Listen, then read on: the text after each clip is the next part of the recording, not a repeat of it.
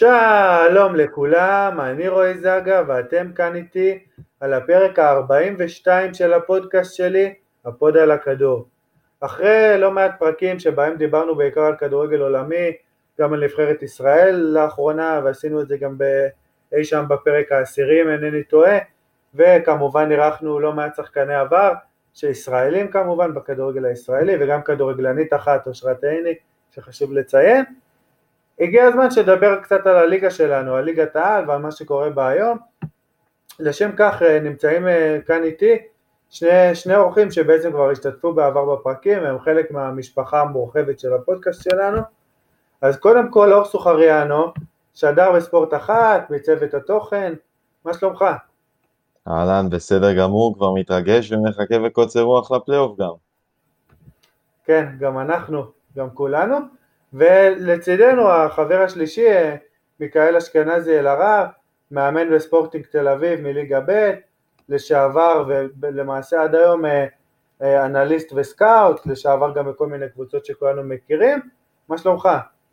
ברוך השם, מה שלומכם? אז אנחנו בסדר גמור ובאמת מתרגשים נראה לי כולנו. אני רוצה שנתחיל את הפרק הזה שכמו שאמרנו אה, מסכם את העונה הסדירה בליגת העל דווקא בהסתגלות קדימה, למה הולך לקרות לנו במחזורים הבאים.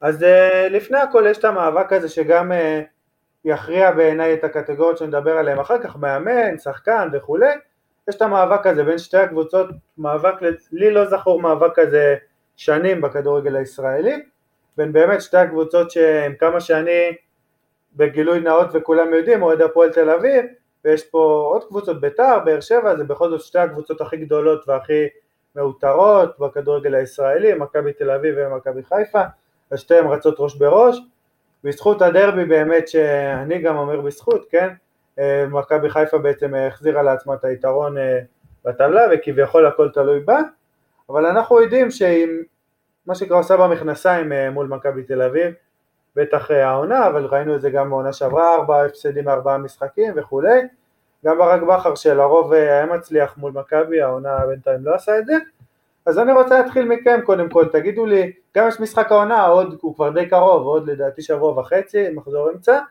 אבל גם בכלל, יש סיכוי למכבי חיפה, כי לפי המומנטומים שראינו וואן ליואן ההולנדי הזה שאין מה לעשות, מאמנים זרים עובדים בליגה הזאת כשהם מצליחים, אני אישית רוצה להגיד פסימי, זה נשמע קצת לא אובייקטיבי, כי אני כאילו אה, נשמע לא הכי זה, אבל הכוונה שלי היא שאני חושב שמכבי תל אביב ייקחו אה, עוד אליפות, שלישית ברציפות, אבל בואו תנתחו את זה, מיכאל, נתחיל איתך בתור האיש והמאמן והאנליסט וכל התארים הרבים שלך, בוא נשמע ממך איך אתה רואה את המצ'אפ הזה עד לתום העונה.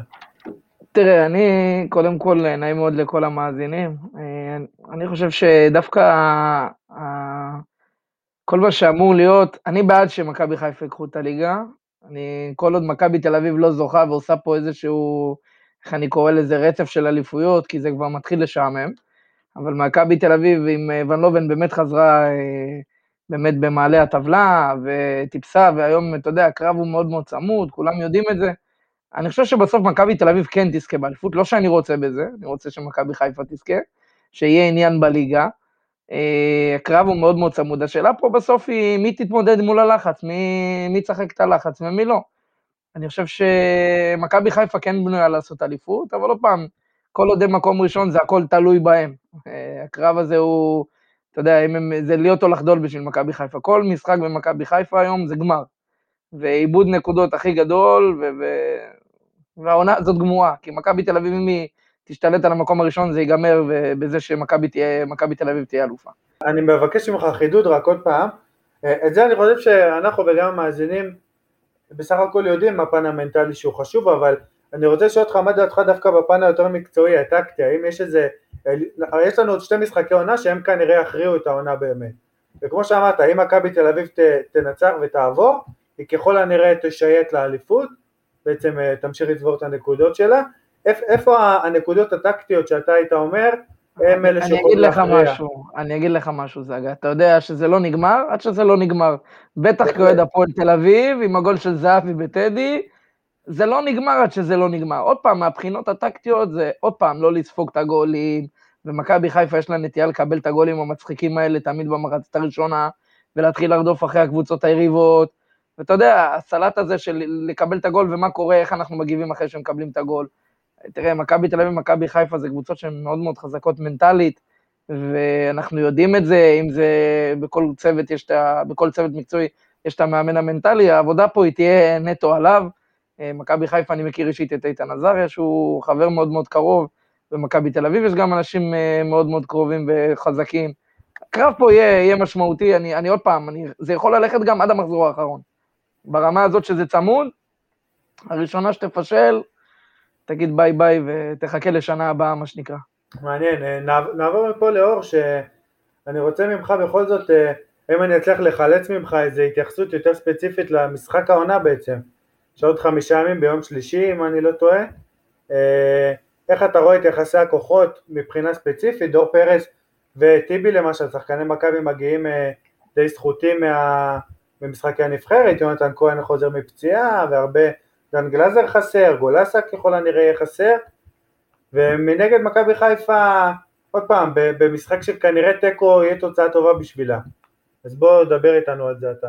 לפני משחק העונה, קודם כל אני אגיד שאני מצטרף למיכאל, שזה אומר שאני גם חושב שמכבי תל אביב תיקח את האליפות, בגלל מאוד אה, משהו ספציפי שנקרא מכביזם. אני חושב שהמכביזם הוכיח את עצמו גם בפער של שמונה נקודות הפרש ממכבי חיפה. הגיע ון נובן, עכשיו לא הביאו איזשהו רכש נוצץ בינואר ולא הביאו עשו איזה שינוי, משהו דרסטי במכבי תל אביב. פשוט שיחקו כמו מכבי תל אביב עד השנייה האחרונה. גולים, אה, שערי ניצחון בתוספת הזמן, לא פעם ולא פעמיים בתקופת ון נובן. אה, לא הפסידו לדעתי עוד בעידן ון נובן, אם אני לא טועה, ו... ון נובן זה בן אדם שגדל, לא גדל, סליחה, אבל יותר אה, צמח במערכת. זאת אומרת, הוא לא שנה ולא שנתיים במערכת של מכבי תל אביב. הוא מכיר את ה-DNA, הוא מכיר טוב את מיץ' גולדהר, הוא מכיר היטב גם את השחקנים של הבוגרים. לא פעם אחת הוא גם היה מאמן זמני, לפני שמינו את דוניס. וונובן הביא פשוט את הפשטות, כמו שהשחקנים אומרים, הוא הביא את הפשטות לקבוצה, שחקו פשוט. ומכבי תל אביב, לא בכדורגל זוהר, לא בכדורגל מבריק, אבל בכדורגל מאוד יעיל, וראינו במשחק העונה הקודם, דקה 90, סוחטים פנדל, היו בפיגור, עשו מזה ניצחון. מכבי תל אביב זה, זה מועדון, זה האופי שלהם, והאופי שלהם יכריע לדעתי. במכבי חיפה יש קצת סוג של נאיביות, סוג של אה, אה, טיפה, בדיוק, תמימות. תוסיף אה, למה שאתה אמרת, רועי, שהם באים למשחקים נגד מכבי תל אביב ומשהו שם לא עובד, הביאו את ברק בכר כדי לשנות את אותו סטטוס וזה לא עובד. ולכן אה, זה מה שיקרה. אבל, יום שלישי וסמי עופר, יש משהו שלא היה העונה במשחקי העונה, וזה קהל, ויש סמי עופר מלא, ויהיו 5,000 צופים, אלא אם כן יחליטו שלמחזור אמצע השבוע יגדילו את הכמות, אבל עד אז 5,000 צופים, ו-5,000 צופים בסמי עופר זה פקטור מאוד משמעותי, מכבי חיפה זו קבוצה שהקהל אה, דוחף אותה כמו שצריך, אה, ועדיין בשורה התחתונה אני אחזור ואני אסכם את כל מה שאמרתי, עם זאת ועם הכל, מכבי תל אביב תיקח אליפות בסוף העונה. אני חושב שכולנו מסכימים על זה באמת, אה, כל אחד וההסברים שלו, אבל אני חושב שכולנו מסכימים על זה. אה, כמו שציינו שלושתנו גם כן, המשחקי העונה האלה, אם מכבי חיפה כן תנצח במשחק הזה, זה בהחלט יכול להיות משמעותי, אבל כרגע זה, זה לא נראה טוב. אבל כמו שכבר הזכרתי, יש את אה, באמת הרבה אופציות לחריקות במכבי, אז כמו שאמרתי, בין אם זה פרץ שבכושר פנטסטי, אבל חמישה משחקים תוך 19, אה, איזה 19? פחות, 16 ימים בערך, יש לי 90 דקות כאילו בככה, שזה באמת קשה. אה, טיבי גם כן שיחק הרבה, גולסה חסר, פרץ חסר, כל החבר'ה שחוזרים מפציעות.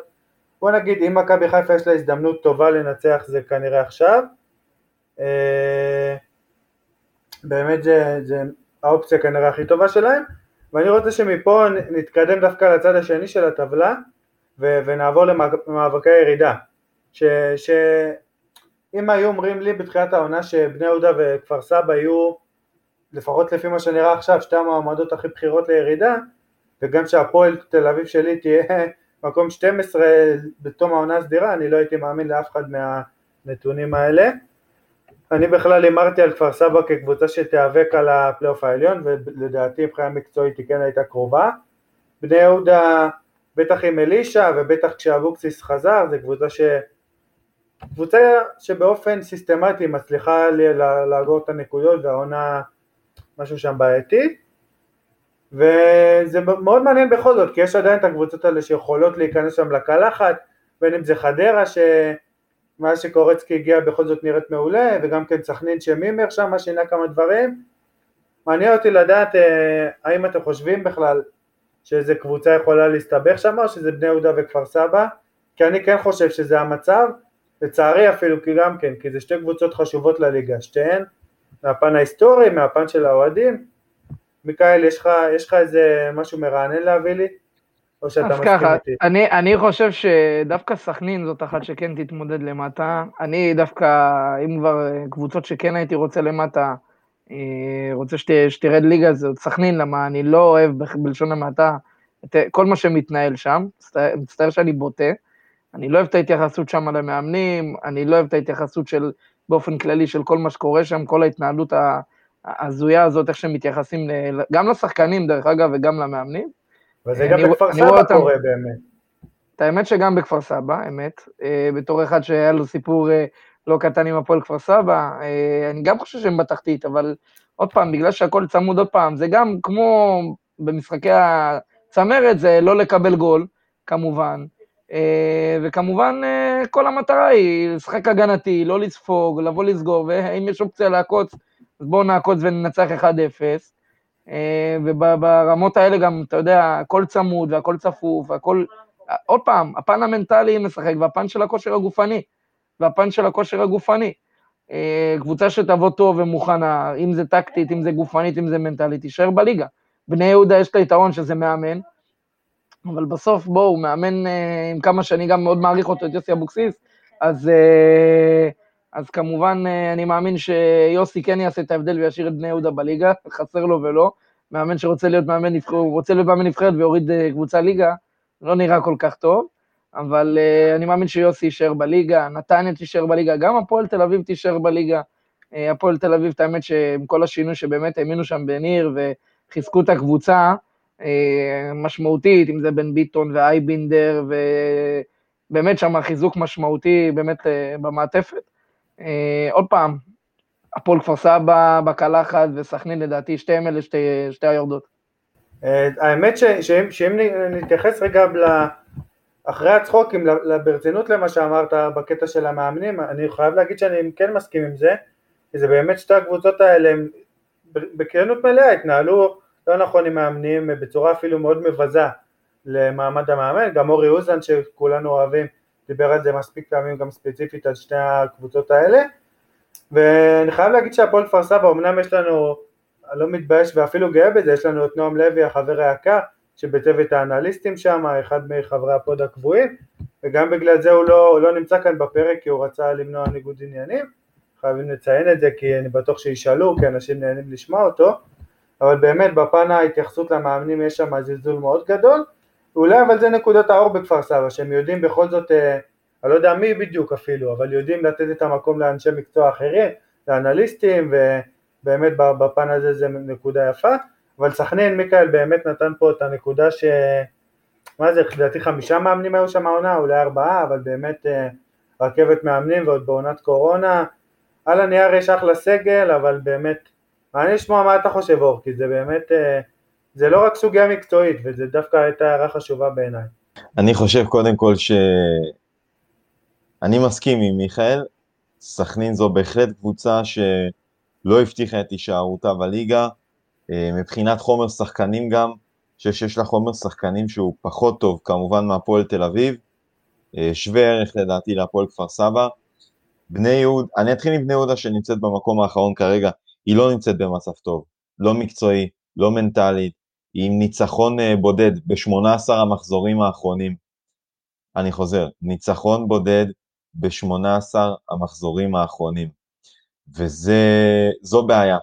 זו בעיה, בשביל זה הביאו את יוסי אבוקסיס, ואני לא רואה איך יוסי אבוקסיס מוציא את העגלה הזו מהבוץ, גם מבחינת חומר השחקנים שיש לו. אה, הפועל כפר סבא פיטרו את אלישע לא מזמן, אני רוצה לראות מי הקוסם שיציל את הקבוצה הזו אה, בליגה. אה, אם אני לא טועה, זה כבר מאמן שביעי שיצחק שום מפטר בשלוש שנים, לא מעט, וזה לא אות אה, להתגאות מבחינת יצחק שום. נחזור לכמו שאמרתי, הסכנין זו בהחלט קבוצה שיכולה לראות את עצמה כמועמדת לירידה.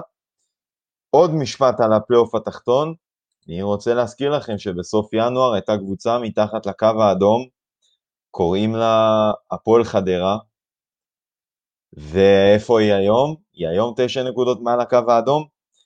הביאו את קורצקי, ואני רוצה להגיד שהפועל לקורצקי, שישה משחקים רצופים ללא הפסד, ואנחנו כאן בפוד על הכדור נחמיא להפועל חדרה, כל הכבוד לה על השינוי שהיא עשתה, שינוי מאוד מהותי, אה, עם אה, לירן רוטמן, שנראה כמו הבורג המרכזי לשינוי הזה, עם פלקוצ'נקו שבכושר נהדר, אה, קבוצה טובה, זה יישר כוח להפועל חדרה, אז אני שוב אחזור ואני אגיד, בני יהודה, הפועל כפר סבא, כנראה שהשתיים הללו שמתחת לקו האדום, אלה כנראה יהיו השתיים שבעונה הבאה ישחקו בליגה הלאומית. אני, אני רק אה, אסכם את זה, אגיד שאני קודם כל מסכים איתך לגבי חדרה, הערה גם כן חשובה. אני חושב שמה שבאמת יפה שם עם קורצקי שהוא עשה, זה קבוצה שמבחינת סגל, לפחות אני אישית חושב שהסגל הכי גרוע דווקא בליגה. אה, הביאו הרבה זרים שלא הרשימו גם אה, בחלק הראשון של העונה, אפילו נראו רע מאוד.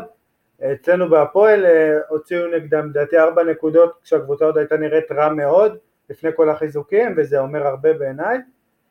אה, באמת, קבוצה קורצקי הגיע ועשה שם דברים שבטוויטר אמרו כדורגל מכוער ומגעיל ועניינים, מאמן הגיע לקבוצה תחתית, עשה בדיוק מה שהוא היה צריך לעשות, כדורגל לא מספיק יפה, אבל הביא נקודות, הרים את הקבוצה כמו שאמרת, תשע נקודות מעל הקו, באמת אה, חשוב.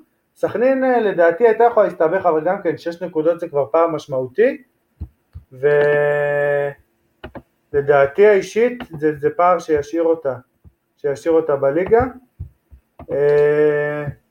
יש לכם משהו להוסיף לפני שנעבור ליתר הנקודות, סיכום העונה הסדירה שלנו? אני חושב שעוד אה, פעם, הקרבות של התחתית, גם, אה, עוד פעם, הכל צמוד, מכבי נתניה עם 34 נקודות, ביתר עם 32, עוד פעם, אמנם הפער הוא 12 נקודות ממצב שאתה מקום ראשון בפלייאוף. זה לא מעט, מכבי נתניה מקום אה, ראשון בפלייאוף התחתון עם 34 נקודות, אבל אם תסתכל ממש על התחתית, אז בני יהודה 22, כפר סבא 23, הפועל תל אביב 27, ובני סכנין 29, כאילו אין פה משהו שאתה אומר בואנה זה סגור הרמטית. אני מאמין שהפועל תל אביב, שתי ניצחונות בפלייאוף התחתון נשארים בליגה, אני חושב שעם 36 נקודות זה יספיק, אבל עוד פעם, המשחק פה הוא המצ'אפ בין הקבוצות. המצ'אפ בין, uh, במשחקים בין הפועל תל אביב לכפר סבא ולבני יהודה וסכנין עם כפר סבא ובני יהודה, זה ארבע קבוצות שהתמודדו על הירידה. חושב שהפועל חיפה גם, עוד פעם, אם היא תפסיד עוד איזה משחק, אז גם המצב הוא, עוד פעם, הם עם 30 נקודות. אז בוא נגיד, חדרה, ביתר ו- ומכבי נתניה בינתיים הבטיחו את ההישארות בליגה. אני חושב שעם עוד ניצחון אחד באמת זה עם חותמת, אבל עד אז, גם הפועל חיפה יכולה להסתבך אם היא תעשה איזה טעות לא במקום, היא תפסיד פתאום להפועל תל אביב, אז, או לסכנין, והכל, הכל צמוד, אני, זה משחקים אש ומשחקים קרובים, ומה שנקרא אקשן, כל משחק בצבע.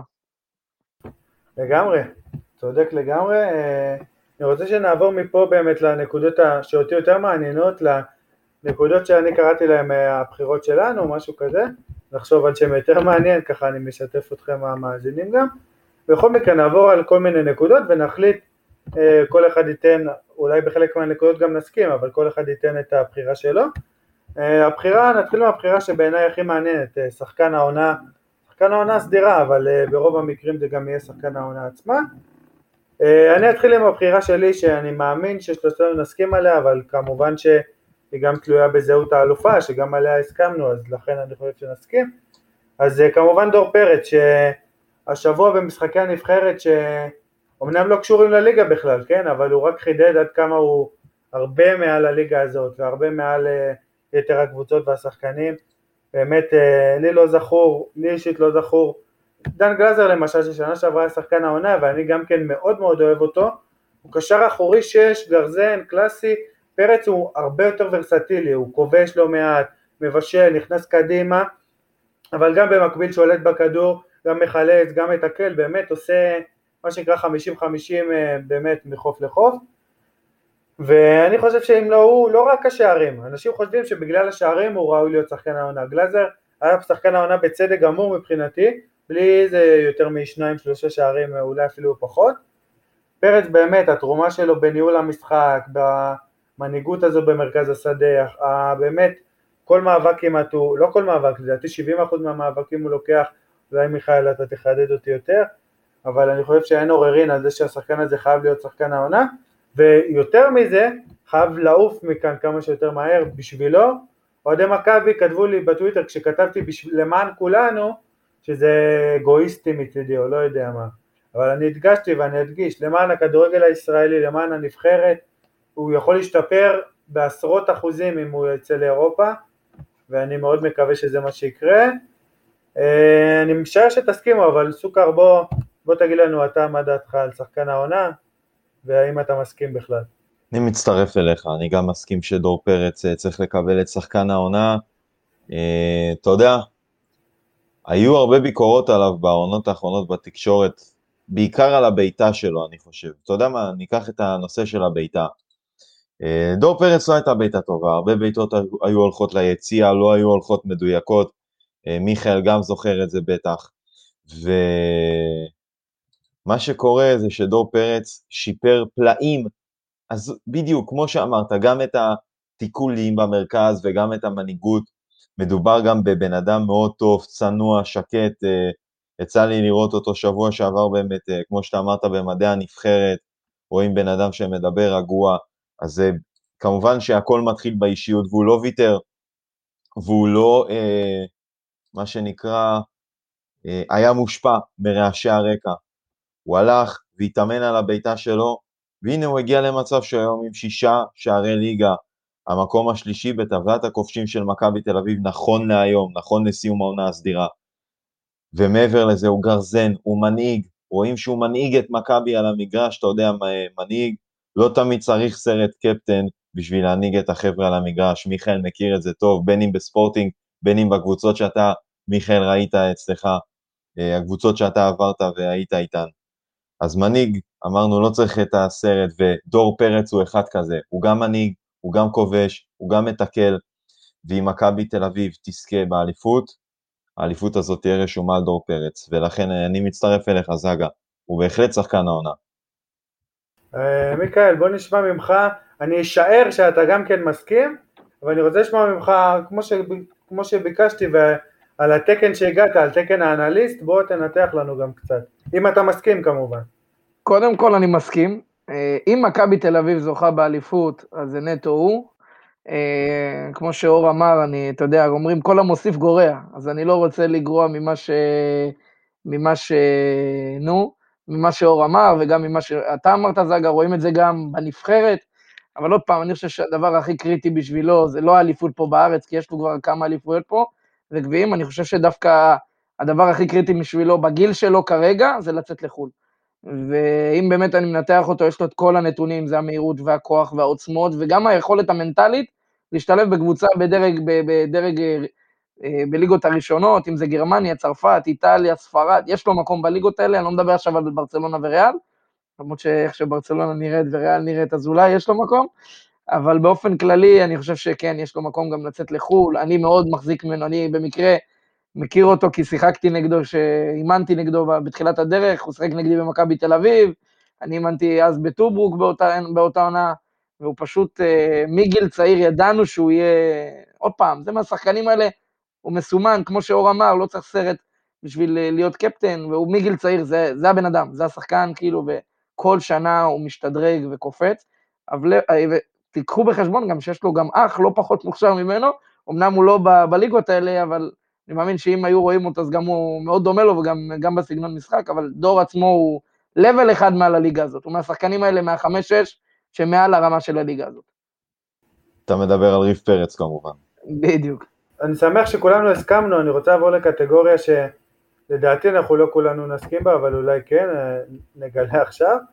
אה, זר העונה, זר העונה הסדירה, שפה יש יותר אופציות, לדעתי, כמו שמיכאל אמר, יש כמה שחקנים שהם אה, מעל הליגה, בעיניי זה דור פרץ ובעיקר זרים, אם לא רק זרים. יש, יש הרבה אופציות, בין אם זה סבורית וג'רלדש ממכבי תל אביב, אה, ממכבי חיפה יש את פלניץ' וחוסה רודריגז, יש גם באשדוד כמה זרים טובים ובמכבי פתח תקווה. אה, אני רוצה פעם שאור אתה תתחיל ונשמע על הזר שלך, מי בעיניך הזר הכי טוב ב... בליגה שלנו. אוקיי, okay, אז כמו שאמרת, באמת הבחירה לא, לא הייתה פשוטה. אה, נברתי ברשימת הזרים בליגה והחלטתי ללכת בסופו של דבר על זווטקוביץ' של מועדון ספורט אשדוד הבלם. אמ, אנחנו רואים שמדובר באחד הבלמים הטובים שהגיעו לארץ בשנים האחרונות, מעבר לזה שיש לו כבר שני שערים העונה, אה, נגיחות, אמ, הוא מייצב את ההגנה של אשדוד, אני חושב שהוא אחת הסיבות העיקריות לזה שאשדוד בפלייאוף העליון, הוא העוגן שלה בהגנה, תוסיף לזה שהוא מקום ראשון בקבוצה בחילוצי כדור בחצי ההגנתי, מקום ראשון בקבוצה באיומים שנבלמו, אה, כמו שאמרתי, עוגן לקבוצה בהגנה, וזה זר שלדעתי לא יישאר הרבה זמן אה, בליגת הבורסה לניירות ערך.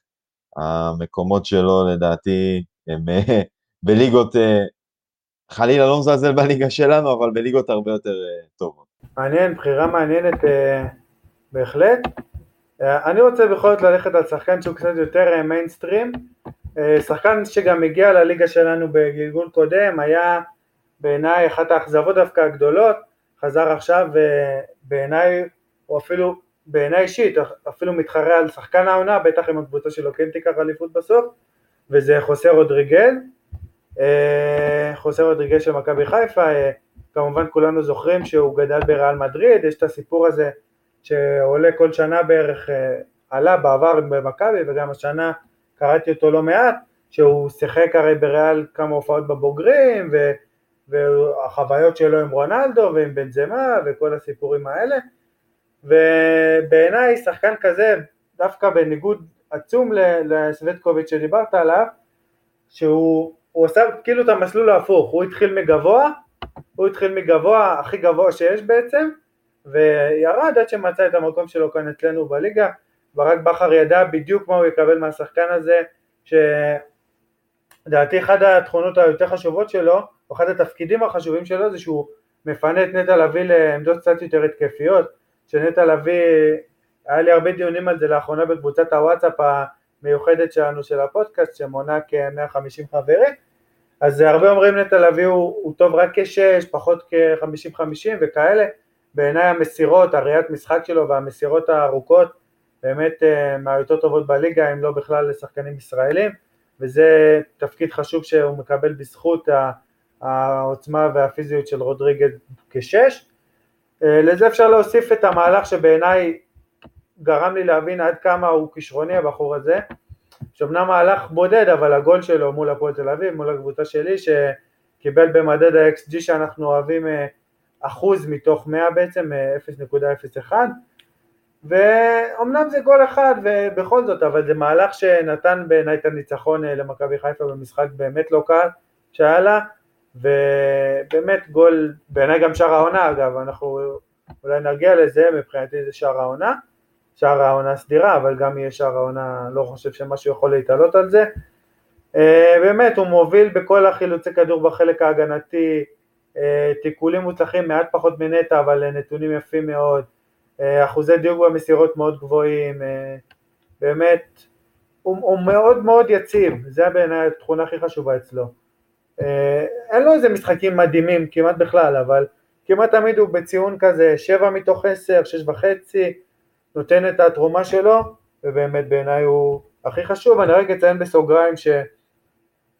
שבו מתחרה שחקן שבעיניי באופן כולל הוא הזר הכי טוב בארץ כבר הרבה שנים, זה סבורית, ששנים הייתי בוחר אותו, שחקן שבעיניי לגמרי לא לרמות האלה, אלא הרי הגיע מבלבאו, לדעתי היום הם יכולים לקחת אותו בחזרה ולהתחרה שם על ההרכב, אבל uh, אני אפילו אני בתור אוהד הפועל שלפעמים גם אוהב להתהדר בחוסר האהבה שלו למכבי תל אביב, נקרא לזה בצניעות קלה, אוהב את סבורית בלי להתבייש, נהנה לצפות בו מאוד, אחד השחקנים היותר חכמים שהיו פה, וזהו, דיברתי הרבה, נתתי בחירה וחצי, מיכאל, עכשיו גם אתה יכול לבחור בחירה וחצי, אתה מקבל את האישור.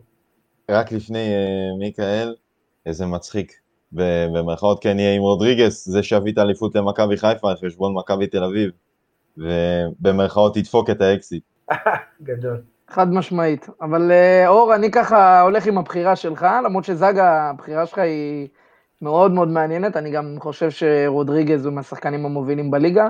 עוד פעם, אנחנו רואים הרבה דברים, אני אמנם יצא לי להיות אנליסט של הפועל אום אל-פחם, ואת כל התוכנית משחק שלנו עשינו עליו.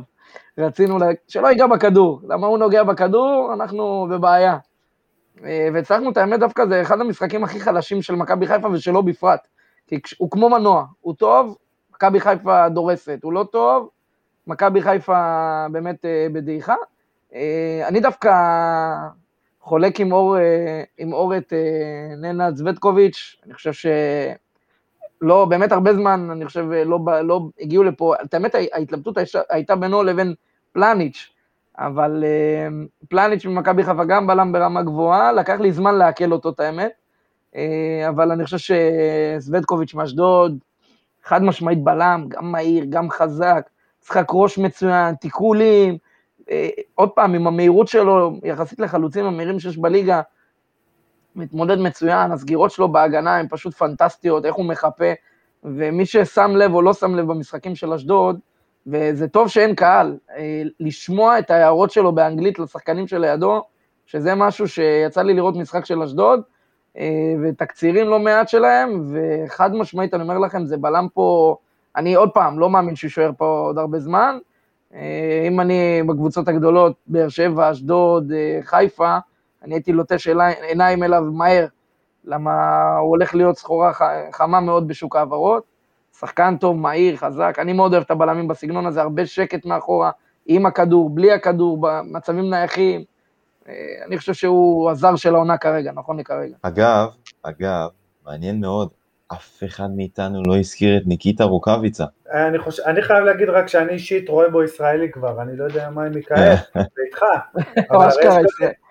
לא, יש לו אזרחות בגדול, קודם כל. לא, יש לו, כן. הרי הוא לא נחשב במכסת הזרים. בעיניי, אנחנו אולי ניגע בזה בהמשך, וזו הערה חשובה, למה גם לא חשבנו עליו בשחקני העונה, כי הוא גם כן עושה עונה פה מבחינת מספרים מצוינת. זה הערה חשובה וננסה למצוא לה זמן. ב... אני הייתי, הייתי מחשיב אה, דרך אגב את ג'וזואה, אבל אם היה לו ראש, כרגע אין לו ראש. כי אם הוא היה ראש, באר שבע היו חד משמעית בשלישייה הראשונה. אני לא צריך לדבר על כמות הכישרון שיש לו ברגליים, פשוט השחקן הזה. אני נגיד הייתי מת לאמן אחד כזה, בוא נגיד ככה שהוא, איך אומרים, אה, משוגע, משוגע בתוך המגרש, ויש לו תכונות של שחקן קט רגל, כן? לא של שחקן כדורגל, כי הוא ווינר והוא חי את המשחק, ונכון שמדליקים אותו וזה קל להוציא ממנו את הפאולים ואת הצהובים, אבל עוד פעם, זה אחד ש... בוא נגיד אם באר שבע היו משמעותית השנה באליפות, זה שחקן שחד משמעית, הייתי שם אותו כזר העונה, אבל אה, בוא נראה. ומיקל, מה, מה היית עושה אחרת באמת מיוסי? לא מעניין אותי לשמוע ככה, במשפט שניים, אתה יודע, שלא לא נתעמק בזה יותר מדי, אבל מעניין אותי, כן, בתור מאמן, בתור אנליסט, איך היית ניגש אחרת לג'זואה? מה, מה אולי יוסי, רוני ש... לא עושים נכון? וואי, זו שאלה, שאלה מעניינת. את האמת, אמ, תראו, יצא לי לאמן אה, שחקנים שהם לא מעט אה, מכפופים בראש שלהם, שהם שחקנים שהם מאוד אה, משוגעים, משוגעים לא קטנים, אוקיי? לא אימנתי בלוטלי, אבל שחקנים לא מעט משוגעים. תראה, עוד פעם, זה באמת לדלג בין הטיפות, זה לדעת לתת לו את החופש שלו מצד אחד, אבל מצד שני, לשים לו קווים אדומים מאוד מאוד ברורים, ועוד פעם, אני חושב שזה נטו סקאוטינג, כי להביא שחקן ברמה הזאת, ולא לדעת שיש לו בעיות אישיות ובעיות של אה, מנטליות, זה נטו ניתוח אה, אנליטי וניתוח סקאוטינג עליו, אה, וניתוח של מי שהביא אותו לפה. כי מבחינת כישרון, חד משמעית, אחד מהחמישה, בין חמישה לעשרה הזרים הכי טובים שנחתו פה. אין פה בכלל הבדל, הגולים שהוא עושה, הבישולים, זה, זה שחקן ב, גם ב-level אחר, שחקן שחק בפורטוגל. מצד שני, יכול להיות, של... אה, זו נקודה גם כן מעניינת, שיכול להיות, בטוח אגב, שרק בגלל זה הצליחו להביא אותו, בגלל הראש שלו. הרי נכון. אם שחקן כזה היה לו ראש יותר uh, מסודר, הוא לא היה מתקרב לישראל, אבל מה שאני מנסה להגיד, שאני בטוח שידעו שיש לו בעיות כאלה ואחרות. ברור, אני אה, מתאר לעצמי, ברור, אבל בסופו של יום, איך לדעת להתנהג איתו, זה כן לתת לו את החופש שלו, אם זה ברמה של, של המשחק עצמה, אבל להגיד לו, אתה יודע, ליישר אותו בקטע המשמעתי, שהלו, זה קו אדום, אתה לא עושה. מראש, להגיד לו א', ב', ג', ד', זה אתה לא עושה.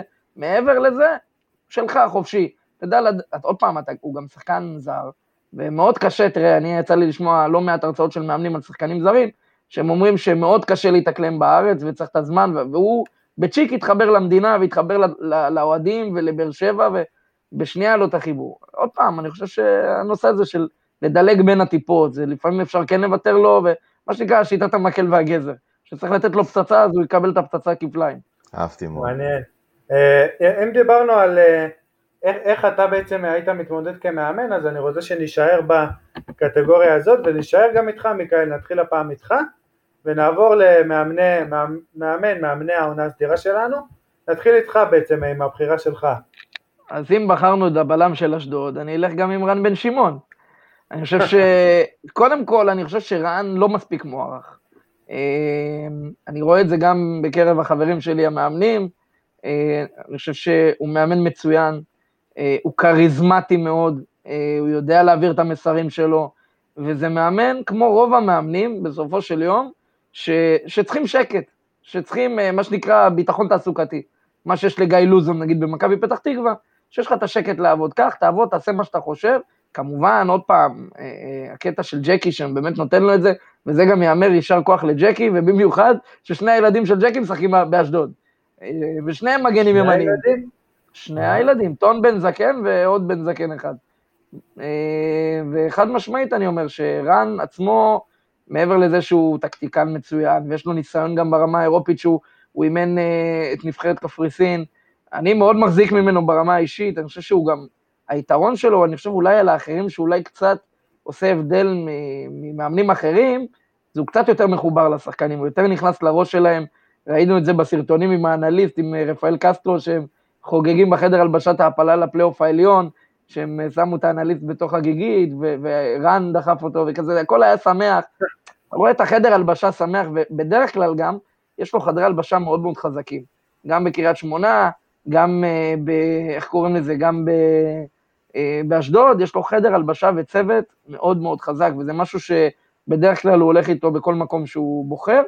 אני, אני, אני מאוד מאוד מקווה שאשדוד תמשיך ככה, כי יש להם גם מחלקת נוער ופס ייצור של שחקנים, וואו, אני במקרה שלי שחקן שאימנתי שמשחק באשדוד, ויצא לו לשחק גם בליגת העל השנה, חמזה מואסי, שאני חושב שהוא מטורף, הוא שחקן... לך יש שחקן שאימנת בכל קבוצה בליגה, מיכאל, זה לא... זה נכון, זה את האמת נכון. אתה כמו אורי אוזן, נכון, אתה כמו אורי אוזן שאומרים עליו שיש לו שחקן בכל קבוצה, אז אתה ככה גם כן אה, עם גילאים קצת יותר צעירים, אנחנו כבר... נכון. אין ספק, אין ספק. רן בן שמעון. מעניין, אור, אתה מסכים או שיש לך בחירה אחרת? כי לי יש אחרת. אבל... בטח, אני מאוד מאוד מסכים עם uh, מיכאל. כדורגל סקסי, כדורגל יפה. אתה יודע, במחזור הראשון, אני לא אשכח, אשדוד הפסידה ב... במחזור הפתיחה. וקטלו וקטשו, לדעתי זה היה לקריית שמונה במחזור הפתיחה, הפסד, ו... ואני זוכר את הכותרות, ורן בן שמעון, ואוי ואבוי, ואשדוד תיאבק בתחתית, רגע, מחזור ראשון, ורן עם השקט שלו, ניצח העונה גם את מכבי תל אביב, גם את מכבי חיפה, זאת עוד סיבה שמגיע אה, שנבחר בו לשחקן העונה. אני מצטרף למיכאל, למאמן, למאמן, סליחה, גם שחקן הוא היה שחקן טוב, אבל... אה, תהיה בטוח שאם הוא היה משחק היום, הוא היה הבלם הכי טוב בליגה. נכון. הייתי שמח אה, לבלם כזה בנבחרת, חד משמעית. אבל אה, באמת, רן בן שמעון, אני מצטרף למיכאל. אז אני אלך פה בכל זאת על... יוצא שאתם מסכימים הרבה ואני החוליה החלשה, אבל אני אלך פה על מישהו שהוא מתברר כחוליה הכי חשובה אולי בקבוצה שדיברנו עליה כאלופה הצפויה. פטריק ון ליוון, אני חייב להגיד ש... לדעתי מיכאל דיבר על זה מקודם כבר, ש... שהוא מכיר כבר את ה... שהוא הרבה שנים שם ומכיר את כל המערכת וכבר יודע ומרגיש כבר כבורג ואולי אור אתה דיברת על זה, אני כבר לא בטוח, ש... שהוא הרי היה מאמן זמני, החליף לפני דוניס וכל מיני כאלה, הוא מכיר ממש את המערכת ואני חייב להגיד שלא ראיתי ממנו איזה בשורה מיוחדת, אבל כמו, באמת כמו שדיברתם על רן בן שמעון, רואים שהשחקנים מאוד מחוברים אליו ומחויבים אליו, ויש את ה-433 הזה ש, שבאמת ההולנדי הזה, הקרויפי הזה, מה שנקרא, ש, שהוא לא זז ממנו, אבל בשונה מידידנו רוטנשטיינר, שלא הספקנו לעשות פרק גם עליו, הוא, הוא לא מקובע, הוא יכול לעשות את השינויים האלה פה ושם, הוא, הוא, הוא בגבולות השיטה, אבל הוא יכול פתאום לתת, אה, לא יודע מה, להעלות איזה עוד חלוץ שני שישחק, או כל מיני כאלה דברים קצת יותר אה, יצירתיים, והוא גם עושה את זה, ועושה שינויים תוך כדי משחק, ויודע להגיב לקבוצות, השיג כמה ניצחונות בדקות מאוחרות, וגם אה, גם בעצם מול מכבי חיפה הגיב יפה, באמת ברוב המשחקים, גם זה אמנם פחות קשור לליגה, אבל אפילו מול שכתר מכבי תל אביב אה, שלו נראתה מצוין, מול שכתר שהיא קבוצה באמת פנטסטית וראינו ממנה דברים יפים באירופה השנה. ואני אתן בכל זאת הנתונים שלו, אה, בעצם אז אה, היה לו גם את הקדנציה הקצרה לפני דוניס, אבל אני מדבר על מה שהוא עושה עכשיו, אז בעצם בליג... בכל המסגרות היו לו 19 משחקים על הקווים, ופלוס כאילו שניים שהוא ניצח באלוף האלופים שם, אה, בעצם 15 אה, ניצחונות בקדנציה הזאת אחרי דוניס, שתי תוצאות תיקו ושני הפסדים, שבעצם ההפסדים לשכתר, אז אה, ועוד ניצחון בגביע מול באר שבע, ועוד ניצחון מול הפועל חיפה למעשה, אז בליגה הוא עם, עם סליחה, 11, 11 ניצחונות, כן, ושתי תוצאות תיקו, בעצם סיבוב שלם, באמת מספרים מדהימים, ועובדה, אין מה לעשות, זה בכל זאת כדורגל. עם דוניס הקבוצה הזאת נראתה מכבי תל אביב הכי חלשה מזה שנים, הוא הגיע והפך אותה ב-180 מעלות, באמת יפה, ואני אשמח לשמוע ממך מיכאל, בתור עוד פעם מאמן שראה חדרי הלבשה, מה אתה חושב עליו, על אה, פטריק ון ליוון והאוטוריטה ש... איך הוא השפיע על הקבוצה. בוא נתחיל מזה שפטריק, אה, יש לי כמה חברים, אה, לא מעט חברים שעובדים במחלקת הנוער של מכבי תל אביב, כאלה שהיו וכאלה שעזבו, הוא אוטוריטה. כמו שאמרת, הבן אדם הוא מאוד דומיננטי, הוא תמיד אומר מה הוא חושב, בצורה, דרך אגב, גם מאוד בוטה. אה, זה מאוד מאוד אה, יפה איך שהוא התאים את עצמו למכבי תל אביב. עוד פעם, אני חושב שהוא לא בא להפריע לשחקנים הדומיננטיים, שזה מאוד חשוב, שמאמן לא בא להפריע. מאמן בא לקחת ולקדם, אה, והוא קידם לא מעט שחקנים בקדנציות שלו שהוא היה בהולנד, בן אדם עם המון המון ניסיון, עוד פעם, בקטע של טיפוח שחקנים צעירים. עוד פעם, הוא בא אני חושב שגם אמרו את זה ופרסמו את זה בכמה אתרי ספורט, שהוא פשוט, אה, כמעט כל האימונים היה באימונים של דוניס וראה, ולקח לעצמו את הרשמים, ומעבר לזה שהוא בתחילת הדרך, אז שהוא הביא את הצוות שלו, באמת ההולנדי, הוא עבד עם עוד שני מאמנים צעירים, אה, אליעזר בן אהרון ואורי דוד, שמאמנים כבר המון שנים במכבי תל אביב במחלקת הנוער, אחד את קבוצת הנוער ואחד את אה, קבוצת נערים א'. עוד פעם, גם מה שהוא עושה, אני חושב שגם מי שמכיר את מכבי תל אביב לעומק, במחלקת נוער, משחקים את אותה שיטה כמו הבוגרים. אם זה ה-4-2-3-1 או ה-4-3-3, וכל הקבוצות במחלקת הנוער מתורגלות לשחק ככה, שהם יודעים שיש שיטה, שיש מערך שעובד גם בנוער, מי שעולה מהנוער לבוגרים ידע איך לעשות, ועוד פעם, האימונים במכבי תל אביב זה אימונים הכי טובים בליגה, וקבוצה הכי טובה בליגה, אנחנו יודעים את זה, ומכבי תל אביב מבחינתי גם במחלקת נוער היא מספר אחד בכדורגל הישראלי, בטיפוח שחקנים צעירים, רואים את זה, שהיום השחקנים שיוצאים הכי הרבה הם יוצאים ממכבי תל אביב. אה, פטריק עצמו, עוד פעם, האוטוריטה, אני מאמין שבחדר הלבשה הוא, הוא, הוא לא חבר של השחקנים, יש, יש distance. אה, הוא לא מאוד מאוד מקורב לשחקנים, ורואים את זה גם, ומאוד מאוד מכבדים. אני אתן דוגמה, יצא לי לראות את איביץ' במכבי תל אביב, הוא היה כאילו, הוא נראה כאילו באימון עם אקדח. כולם פחדו ממנו, ברמה הזאת שהוא היה משלב ידיים ולא מדבר מילה, וכשיש לו להגיד, אז הוא קורא לאחד העוזרים שלו ואומר לו איזה משהו באוזן, והעוזר משתולל על השחקנים, אבל הוא לא מדבר. וכמעט ולא מדבר באימון, שזה נדיר לראות, בדרך כלל מאמנים חיים את המשחק והכל, אבל אה, זה דוגמה, נגיד, של מאמן ש... והוא היה מאוד מאוד מחובר לשחקן עם איביץ', למרות שעם כל ה distance והכל, וראיתם מה הוא עשה. פטריק לדעתי עושה פלאים במכבי תל אביב, ואני חושב שכמו שווילי עשה לנו, שאמר אני מנהל מקצועי ואז נהיה מאמן בוג... קבוצה בוגרת, אז פטריק גם עשה לנו את זה, ומעניין לראות אם הוא באמת ישרוד וכמה הוא ישרוד. כן, חייב להגיד שזה רק קצת שונה, כי קודם כל ווילי היה הרבה שנים במערכת, אה, סליחה, פטריק ון לוון היה הרבה שנים במערכת, והוא גם לא הגיע, מה שיותר מזכיר זה ג'ורדי שעשה את זה, הרי פטריק הגיע כמנהל מקצועי של הקבוצת נוער בעיקר, או רק, הוא הרי לא היה מנהל מקצועי מנג'ר כמו קרויף, אני רק אחדד. הוא היה מנהל מקצועי של מחלקת הנוער. של הנוער, נכון, נכון. כן, כן. אבל רוטנשטיינר היה... אה, ודרך אגב, עוד נקודה, זגה, סליחה שאני ככה מתפרץ, הוא גם מנהל המקצועי של אה, ביתר תל אביב בת ים. כשאני אימנתי נערים א' בביתר תל אביב בת ים, הוא היה מאוד מעורב שם בבוגרים, בכל מה שקורה, אם זה ברמת האימונים, שהוא הביא את אה, ריימונד, והוא מאוד מאוד מאוד דומיננטי, מאוד, והוא גם לא מפחד להגיד את מה שיש לו להגיד. מעולה. אני רוצה ש... שנתקדם מפה. לקטגוריה שבעיניי, בעיניי הכי מעניינת, והיא עוד פעם קשורה לכל התפקידי העבר שלך, ואנחנו נדבר עכשיו על אה, תגלית העונה, זה בעיקר תגלית, אפשר להגיד פריצה זה משהו אחר שאולי ניגע בו בהמשך, ותגלית זה שחקן שלא ממש הכרנו אפילו עד העונה, וככה עשה פריצה יפה, תגלית יפה בעצם, ואני רוצה ששוב נתחיל איתך מיכאל, בתור ככה איש האשכולות שאתה, מי לדעתך השחקן הזה ש... כנראה שאתה כן הכרת, אבל רוב האנשים לא הכירו ופרץ לתודעה בצדק. אז ככה, אם כבר לדבר על מילטה, האמת שהייתה לי מאוד התלבטות לגבי תגלית העונה, זה היה בין אבדה לזרגרי. אמ, אני אלך עם זרגרי, את אבדה אני מת עליו, אני חושב שהוא שחקן שחייב להיות בחו"ל, זה אין ספק בכלל, כל דקה שהוא בארץ זה עוול, אה, לא כי רמת אימונים לא טובה, אני חושב שהוא צריך לקבל את השדרוג סטייל מנור. אמ, זרגרי חד משמעית, עשה פריצה, אני מכיר אותו גם מהנערים והנוער של בית"ר ירושלים, שחקן קישור מצוין, עובד, ילד נמרץ, אה, מבחינתי חד משמעית הוא תגלית העונה, אני מאוד אוהב לראות אותו בבית"ר ירושלים, ואני מאוד אהבתי את זה שסלובה ושי נותנים לו ונותנים לו את הבמה בכיף, והוא גם לוקח, אתה יודע, שחקן צעיר מקבל הזדמנות, צריך להוכיח את עצמו, אני חושב שהוא הוכיח את עצמו והתואר הזה מגיע לו. נתנו, הם כבר לא ייתנו לו סלובה וברדה. נתנו לו, כן, מעניין, יוסי ייתן לו, אני מאמין. זה בטוח. אז בוא סוכר, בוא, אם כבר התחלת, בוא נעבור אל הבחירה שלך.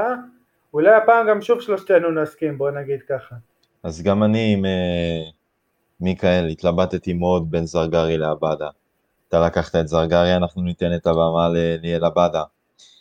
תשמע, אני את ליאל עבדה, יצא לי לשדר אותו לפני שנתיים ב...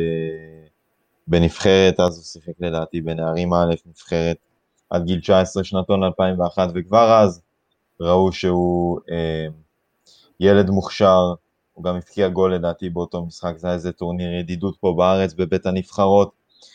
אה, ניגשתי אליו, ניגשתי לחדר הלבשה של הנבחרת בסוף המשחק, באתי אליו ואמרתי לו, סטוק הזה אתה, אז טפחתי כזה על החזה, אמרתי לו, אתה תהיה שחקן, עשיתי לו סימן כזה.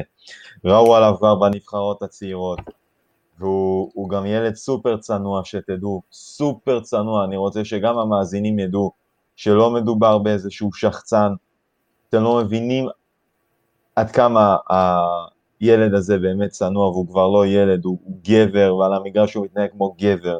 שמונה שערים, ארבעה בישולים, באמת בפריצה ענקית, היה אמור להיות מעבר לאוקראינה שלא הסתדר בסופו של דבר בינואר, אז הוא נשאר פה עוד, ומוביל את הקבוצה גם במסירות מפתח מדויקות, וגם באיומים למסגרת, ו, ובאמת כל כך הרבה על הילד הזה, והוא פשוט, פשוט מוכשר, כמה מוכשר, ככה הוא צנוע.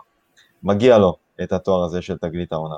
אז אני... אה... אסכם בעצם, קודם כל אני אגיד שאני התלבטתי בין שני השחקנים בעצם שגם כן שניכם בחרתם, שאני גם בהמשך אגיד עליהם כמה מילים ברשותכם, ועוד שחקן שלישי שבעיניי גם כן חשוב לתת עליו את, ה, את הדעת מה שנקרא, ועובדה שגם אה, ווילי רוטנשטיינר, אותו בחור שהזכרנו בפרק כבר מספיק פעמים, אה, מוחמד כנען, אה, מיכאל מסמן לי פה אושר דוידה, אני חייב להגיד שאני גם מנסה להיות אובייקטיבי, אושר מבחינתי זה עושה אותי מאושר ככה, אבל אה, בעיניי גם כנען הוא בעיניי גם יותר תגלית. בחירה אדירה, בחירה אדירה, זגה, אהבתי. אני חייב להגיד ש, שזה בעיניי אחד, רציתי להגיד לפחות לפני כן, ודיברנו על זה בפרק הקודם עם נועם וגיא, שהקלטנו לקראת משחקי נבחרת, שזה אחד המהלכים היותר מרשימים של, של ווילי, שזימן אותו יחד עם עבדה ויחד עם בלוריאן, הבעיה שהם לא שיחקו אפילו דקה, ובעיניי זה יותר מביך מאשר עשה משהו חיובי,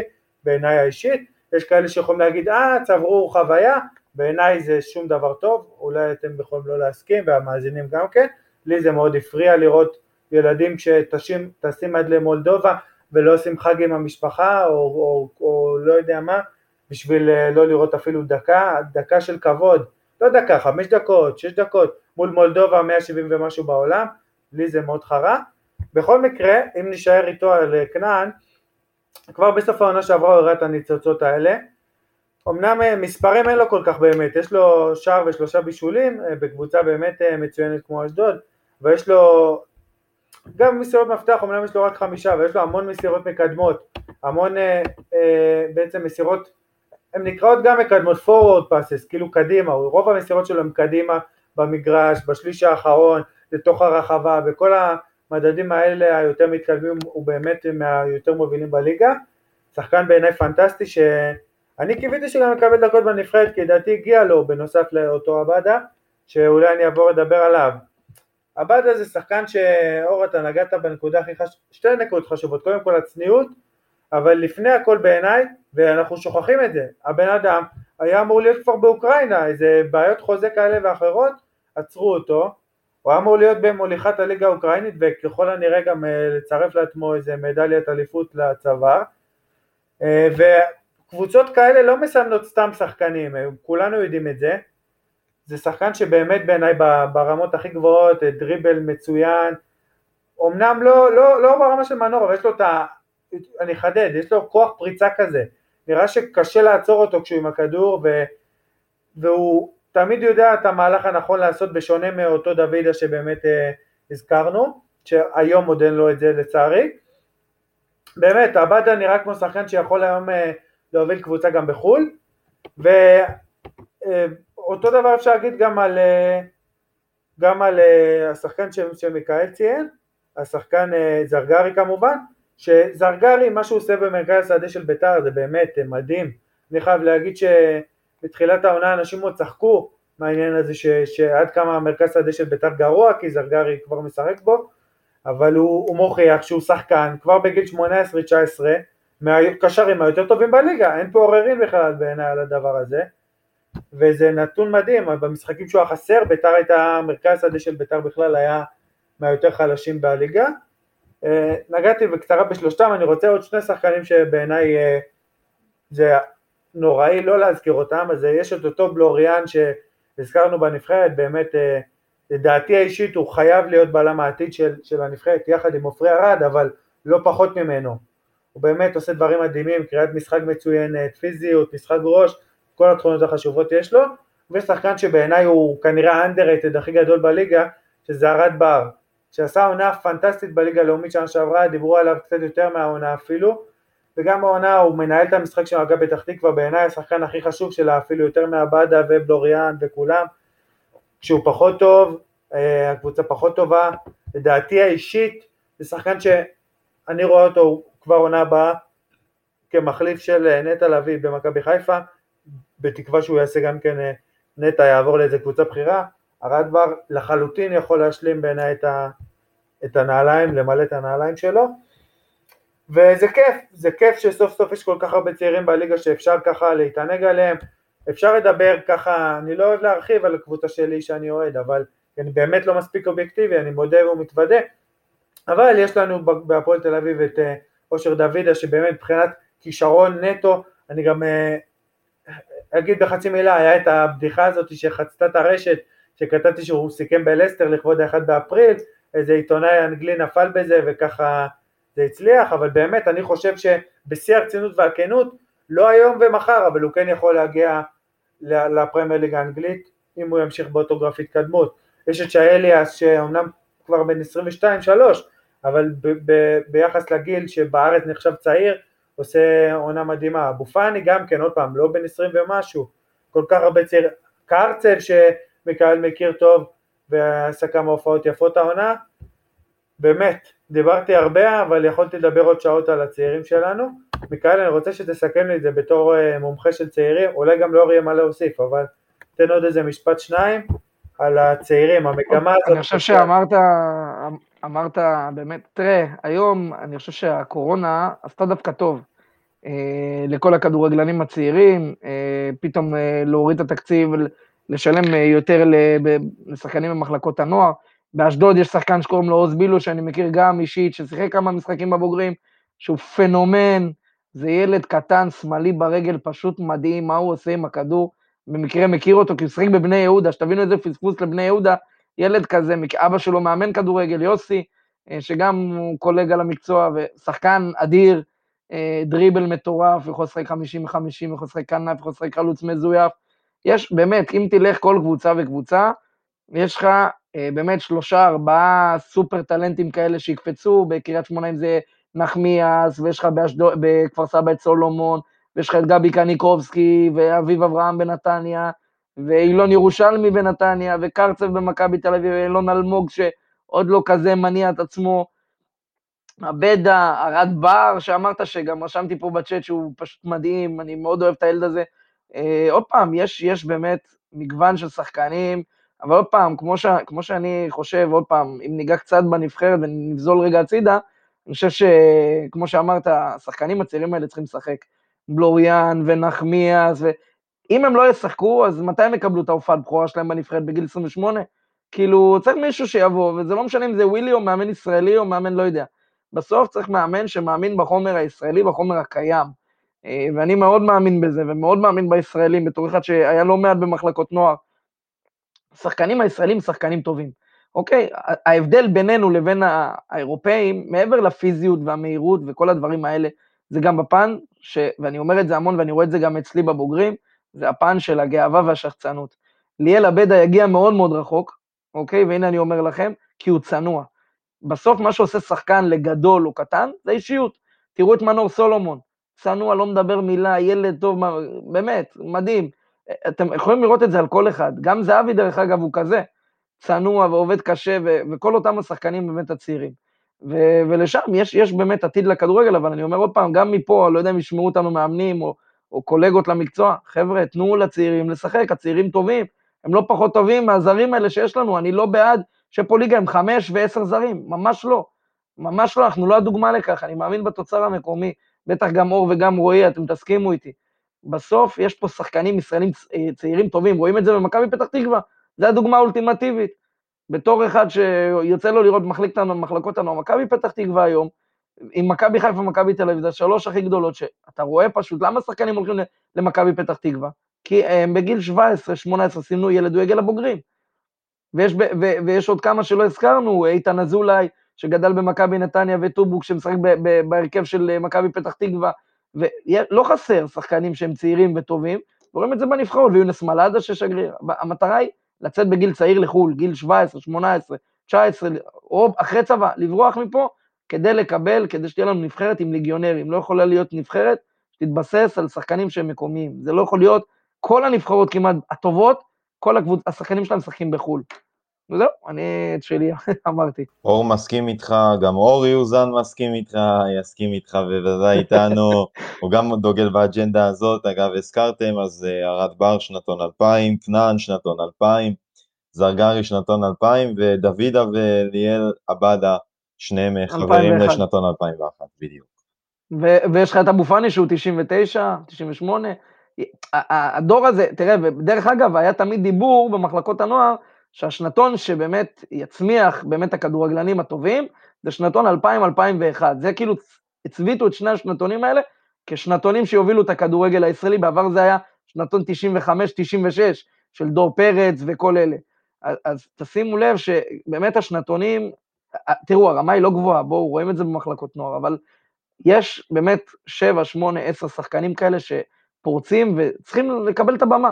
אוקיי? ו- וגם היום, אם אתם רוצים שאני אגיד לכם איזה שנתון הולך להיות השנתון הבא של הכדורגל הישראלי, לדעתי זה שנתון 2002, 2004, כן, 2002, 2004, זה הטווח של ה-2003, זה שנתונים מאוד מאוד איכותיים ומאומנים גם ברמה מאוד גבוהה. אה, מרתק, מיכאל, באמת, אני חושב שברגע שאתה מדבר על צעירים אתה באמת נפתח וככה נותן פה באמת את האנקדוטות שאנחנו כל כך נהנים לשמוע ממישהו שעבר את הדרך הזאת אה, בהמון המון מחלקות נוער ועובד גם היום בעצם בקבוצה שאומנם היא לא קבוצה בהכרח צעירה, אבל עם קבוצה שהיא באה מלמטה ובונה אותה בעצמו, שזה אומנם קצת שונה, אבל יש בזה גם מן הדמיון, אני חושב ש... בוא אני אגיד לך משהו, זגה, אצלי בקבוצה יש שלושה שחקנים שנתון 2001, שלושה שחקנים שנתון 2002, בוגרים אני מדבר, ארבעה שחקנים שנתון, כמעט כל הסגל שלי הוא, בוא נגיד מ-95, 96, 97, 98, 99, 2000, 2001, זה כל הסגל. זה כולם שחקנים צעירים, אין אצלנו, יש לי אולי אחד שהוא בן 31, וגם זה בטעות כנראה. חשוב, חשוב. תביא כרטיס, מעניין. מעניין לראות. מוזמן. בכיף, בכיף, אני אשלח באהבה, בכיף. שלח לו גם שאולי ישדר, אתה לא צריך איזה שדר. תמיד, האמת שתמיד. אז אני אה, רוצה אני רוצה שנתקדם מפה לחלק האחרון שבעיניי יסכם לנו את כל ה... יסכם את הסיכום מה שנקרא וזה ההרכבים. כל אחד אה, נעשה את זה ככה כל אחד יגיד את ההרכב שלו ואז נסכם כולנו כל אחד יגיד מה דעתו מה צריך לשנות בכל הרכב של אחד אחר מה חסר מה לא חסר. נעשה על זה דיון אה, קצר שככה יסכם את הכל. אז אני אתחיל עם ההרכב שלי ש... שאני אעבור עליו. אה, בשער ג'וש כהן היה כל מיני תחרות גם עם אה, ניצן שנתן עונה טובה, גם עם טננבאום, הלכתי איתו בעיקר בגלל היכולת הטובה שלו כשחזר לשער, עצר כמה פנדלים, עצירות טובות בדקות חשובות. מגן ימני הלכתי על ינון אליהו, גם כן לא הזכרנו אותו בכלל בפרק, פתח את העונה מצוין, אה, בחצי השני באמת לדעתי אפילו שיחק קצת פחות, אבל בחלק הטוב של מכבי פתח תקווה של העונה, הוא היה אחד השחקנים היותר משמעותיים שלה. אה, בלמים אני הלכתי, השארתי את סווטקוביץ' שלכם בחוץ, בטח אתם הכנסתם אותו שניהם, שניכם סליחה, אני שמתי את אה, פלניץ' וטיבי, שהם לדעתי כל אחד הבלם הכי טוב של, אה, של הקבוצה שלו, של שתי הקבוצות ב- בצמרת, בצד שמאל של ההגנה סבורית, שדיברתי עליו מספיק, בקישור שני השחקנים שגם כן בחרתי לקטגוריות האחרות, רודריגז ודור פרץ, והשחקן, עוד בעצם ארבעה שחקנים הבאים לא דיברנו עליהם בכלל, ואני אשמח שאחר כך אה, נראה מה אתם בחרתם, נשמח שנדבר עליהם קצת יותר. אז אה, יש את רועי גורדנה, שבעיניי, לא דיברנו עליו בכלל, בעיניי אחד משחקני העונה, עושה עונה אדירה. דולב חזיזה ורוקאביצה, שניהם הרי ממכבי חיפה, רוקאביצה הזכרנו במילה, חזיזה, עוד פעם, לדעתי חזיזה עם מכבי חיפה אלופה, הוא חייב להיות שחקן העונה, כי הוא עושה עונה פשוט פנטסטית.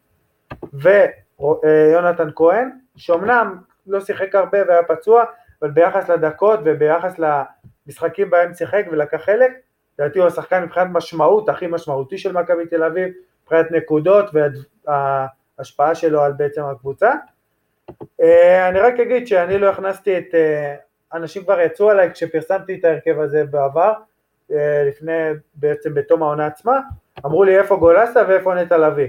אני, אני אומר ששניהם בעיניי אישית אמורים להיות שם, אבל אני לא יכול לוותר על, על אף אחד מהקשרים שהכנסתי, בעיניי חייב להיות ייצוג לאשדוד שאני בחרתי להכניס אותו בגורדנה, זה ההרכב שלי, בואו נלך איתך סוכר ואחרי זה מיכאל ואז נעבור לניתוחים עצמם. טוב, אז אצלי בשער, הפועל חדרה, רובי לבקוביץ', בהגנה כביכול עשיתי שלושה בלמים. עידן נחמיאס, הפועל קריית שמונה, מגיע לו, עונה מצוינת. סווטקוביץ', אשדוד, פלניץ', מכבי חיפה.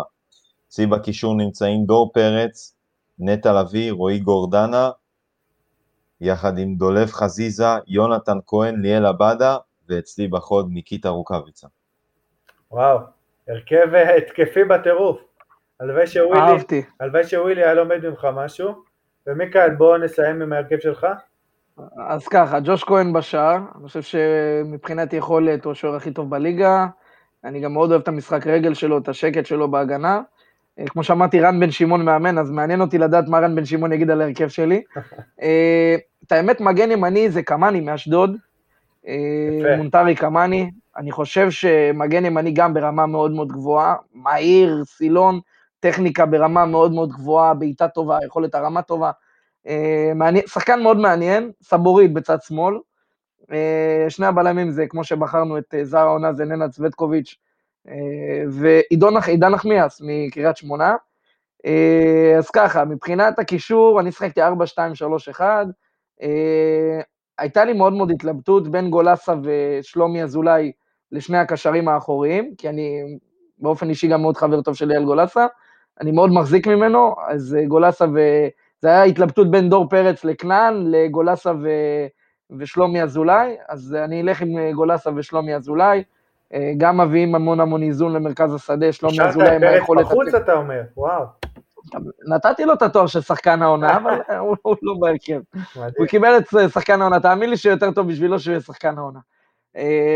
אבל אה, מבחינתי זה באמת גולסה ושלומי אזולאי, שלומי אזולאי, אני חולה עליו, שחקן אדיר, יכולת משחק, יכולת הבנת משחק מאוד מאוד גבוהה, כדור עומק, מצבים נייחים, אה, מדהים. אה, שמתי את ג'וזואה כפליימייקר, תצחקו או לא תצחקו, אבל ג'וזואה מבחינתי, עוד פעם, אם היה לו ראש הוא היה הזר הכי טוב בליגה, אבל גם בלי ראש אני לוקח אותו, למה יש לו רגל שמאל ורגל ימין נדירה, והיכולת שלו לבשל גולים היא מדהימה. שרי מצד ימין, אה, שרי מצד ימין אה, במכבי חיפה, גם שחקן שאני מאוד מאוד אוהב, טכני ברמה מאוד מאוד גבוהה, עובד על כל המגרש, עושה הגנה והתקפה ביחד, ומצד שמאל כמובן חזיזה, אה, אני חושב שעוד פעם, המחליף שלו זה יהיה עבדה, אבל חזיזה מבחינתי היכולת שלו במכבי חיפה, זה שתבינו שזה שחקן שחזר לבני יהודה, שהוא היה בליגות הנמוכות ועבר פציעה מאוד מאוד קשה של צולבת, ואני במקרה יצא לי לראות את השיקום שלו, פשוט שחקן, שחקן, ואני מת שהילד הזה יצליח, גם בנבחרת מגיע לו. היתרון שלו שהוא חוסר גם 50-50, אה, חוסר מתחת, חוסר חלוץ, מדהים, חזיזה, וכמובן מלך השערים של הליגה, אה, רוקאביצה.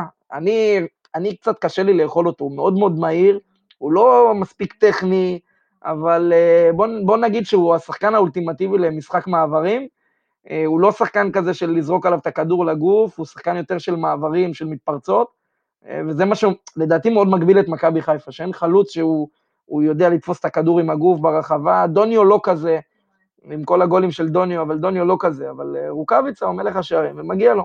מיכאל, ברשותך, אני רק אתקן אותך, שקמאני, שאומנם בחירה מצוינת, הוא...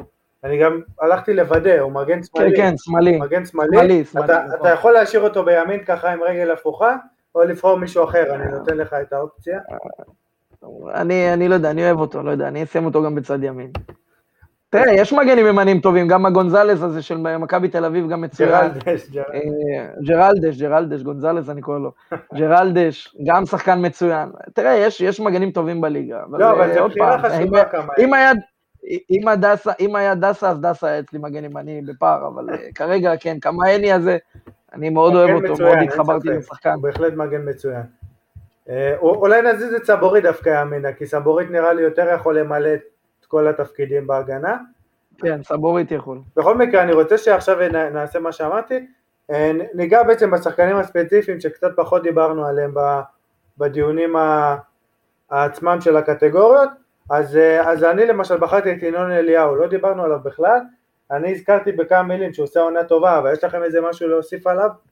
אני חושב שלא יותר מדי, הוא שחקן מצוין, הוא עושה פריצה אדירה מהליגות הנמוכות, התקדם יפה במכבי פתח תקווה, אני, אני מאוד אוהב אותו, זו בחירה מעניינת מאוד, אני מאוד אוהב גם שחקנים של מכבי פתח תקווה, אני איתך אה, רועי. אה, על פלניץ' אנחנו דיברנו קצת, אתה גם דיברת עליו כ, כאחד המועמדים לזר העונה, אבל, אבל אני רוצה שתרחיב קצת, מה, מה עושה אותו הבלם החשוב הזה של מכבי חיפה? תראה, פל, פלניץ' עצמו, מעבר למבנה האירופאי שלו, שהוא גבוה וחזק ומשחק ראש, אה, מאוד מפתיע לראות גם את המשחק רגל שלו. היכולת שלו בכדורים ארוכים הוא מאוד מאוד מדויק, המאבקי אוויר שלו, איך הוא שם נכון את הגוף. אה, גם, עוד פעם, הוא מהבלמים האלה שנותן המון המון שקט ועוד, זה בלם שלקח זמן במכבי אה, חיפה באמת, אתה יודע, להתחבר לריתמיקה של הקבוצה, לכל האנרגיות של הקבוצה, של החדר הלבשה, שחקן חדש, שחקן זר חדש, אה, שמגיע לכרמל, זה לא קל, אבל אה, חושב שהוא בלם, אה, בלם מצוין. בוא, בוא נתקדם, אני רוצה להתקדם.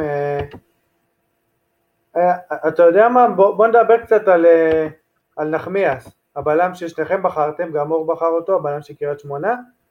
אה, הפעם נתקיל אותך, אני מתקיל אותך עם כל מיני שאלות, הפעם אה, דיברנו על הנבחרת קצת ככה בקטנות, ובאמת היו זימונים של שתי בלמים צעירים הרי, של עופרי ארד, שהוא כבר לא מאוד צעיר, אבל בטח ביחס לארץ, 22-3, ושל בלוריאן. נחמיאס ראוי קודם כל בעיניך לנבחרת, והאם כן, וגם אם לא היום, אפשר לבנות עליו לעתיד? זו השאלה בגדול. גם, גם אורי יוכל אה, להיכנס על זה כי הוא גם כן בחר אותו, את נחמיאס, האם אפשר לבנות עליו לנבחרת? מיכאל בוא. תראה, נחמיאס לדעתי בלם מצוין, אה, עוד פעם, תוצר ישראלי, שחקן שגדל גם אה, בקריית שמונה, אה, אני חושב שהוא, קודם כל הפוטנציאל הגולמי שלו גבוה, הוא חזק, הוא מהיר, אה, כל מה שבאמת צריך בתכונות של בלם, הוא גם יחסית מאוד מאוד מהיר לבלם, הוא לא בלם איטי. בוא נגיד שזה, אם, אם באמת הייתי נותן לו איזה כינוי, זה אולי איתן טיבי החדש. כזה הייתי מדביק לו את התווית הזאת של איתן טיבי החדש. יש לו יכולת לשחק בשתי רגליים, הוא בלם, הוא באמת מהבלמים האלה, הוא ובלוריאן וערד, זה מהשלושה בלמים האלה ש, שאמורים להיות הבלמים המובילים. אני לא מאמין שעידן נחמיאס יישאר בארץ. בסוף העונה הזאת, אני כן גם אותו הייתי מוציא לחו"ל ואומר לו, לך, תשתפשף שנה, שנתיים אה, באיזה ליגה אירופאית, כדי שבאמת אה, אה, תחזור לפה ובאמת תוביל את הנבחרת. אבל זה שחקן שאני גם מסמן אותו, ואני גם עוקב אחריו כבר כמה שנים, ושנה שעברה הוא עשה עונה יפה, והשנה בפלייאוף העליון, אני חושב שהוא פוטנציאל אדיר. אור, גם אתה בחרת בעידן נחמיאס, אני בתור חוקר המנג'ר של עירוני קריית שמונה, צריך לעלות לו בניקוד? בטח שצריך לעלות לו בניקוד. קודם כל הוא כבר עשה הופעה אחת בנבחרת, אז על הניצחון על סלובקיה, אם אני לא טועה. בית, אני חייב אה, להגיד אגב, אה, ברשותך, שגם כן, אני לא בטוח עד כמה, הוא נכנס לדקה, אמנם זה יפה בשבילו, כן. אבל זה ווילי עושה את השטויות האלה שבעיניי קצת מפגרות, הייתי חייב להגיד את זה. אה, מכאן אני מאחל לו באמת שיהיה כמו איתן טיבי, גם איתן טיבי היה בקריית שמונה, הוא לקח אליפות טיבי עם קריית שמונה. הלוואי ונחמיאס ייקח אליפות עם קריית שמונה. אני חושב שאף אה, אוהד מכבי תל אביב או מכבי חיפה לא יהיה עצוב אם קריית שמונה תיקח אליפות. זה משהו מאוד יפה לכדורגל הישראלי. עידן נחמיאס בלם טוב, הוא באמת בשנה מאוד מאוד uh, טובה מבחינתו. Uh, בהפועל קריית שמונה, נכון, הוא לא כביכול צעיר כמו תגליות העונה שאנחנו בחרנו, הוא שנתון 97, אבל uh, מבחינת נחמיאס הוא גם נותן שקט להגנה מבחינתו, הוא גם uh, מוביל את הקבוצה במאבקי אוויר מוצלחים, שזה חשוב מאוד, גם בחילוצי כדור בחצי ההגנתי של קריית שמונה, גם באיומים שנבלמו, גם לו לא יש מספרים יפים כמו לסווטקוביץ', וכן, נחמיאס בהחלט uh, צריך להעלות לו את הניקוד במנג'ר, רועי, לטיפולך. אני רוצה מפה שנתקדם חוליה קדימה לשחקן ש... מיכאל, אתה גם ציינת משהו שלא ידעתי, שאתה חבר שלו, אולי נביא אותו לפוד, אייל גולסה, שבעיניי, יאללה, בכיף. בעיניי הוא אחד המתחרים, ה...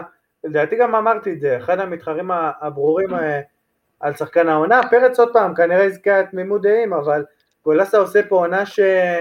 שעוברת מתחת לרדאר, עונה פנטסטית בכל צידי המגרש, בוא ספר לנו עליו קצת, למרות שאתם חברים, ניתן לך את ה...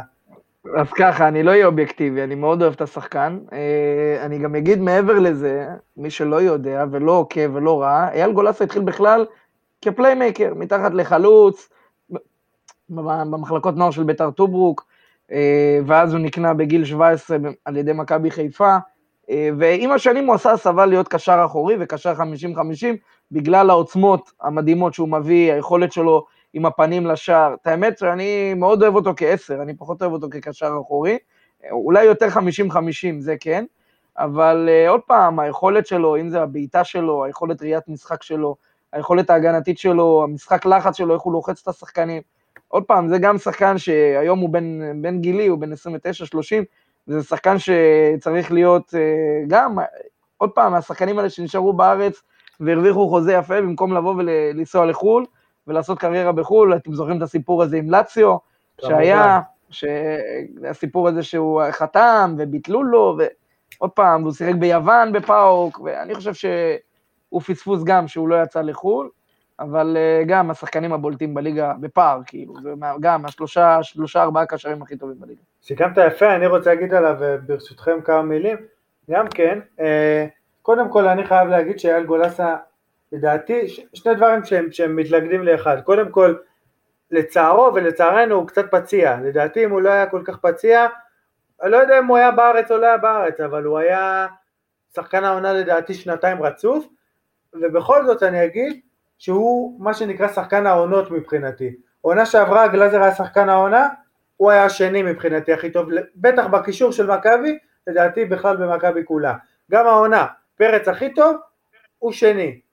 יש את יונתן כהן, יש את סבורית, יש שחקנים כאלה שטובים גם כן, אבל הוא יציב כל כך גולסה, ואתה נתת את ההתייחסות בקצרה על משחק הלחץ, אז זה משהו ש, שאנשים, אתה יודע, גם הלא מלומדים שרואים כדורגל היום, רובם אוהדי מכבי, כותבים על זה בטוויטר, בפייסבוק, אה, יוסי עדני, אם אני לא טועה, עשה על זה סרטון אה, חזק בפייסבוק, אם אני לא טועה.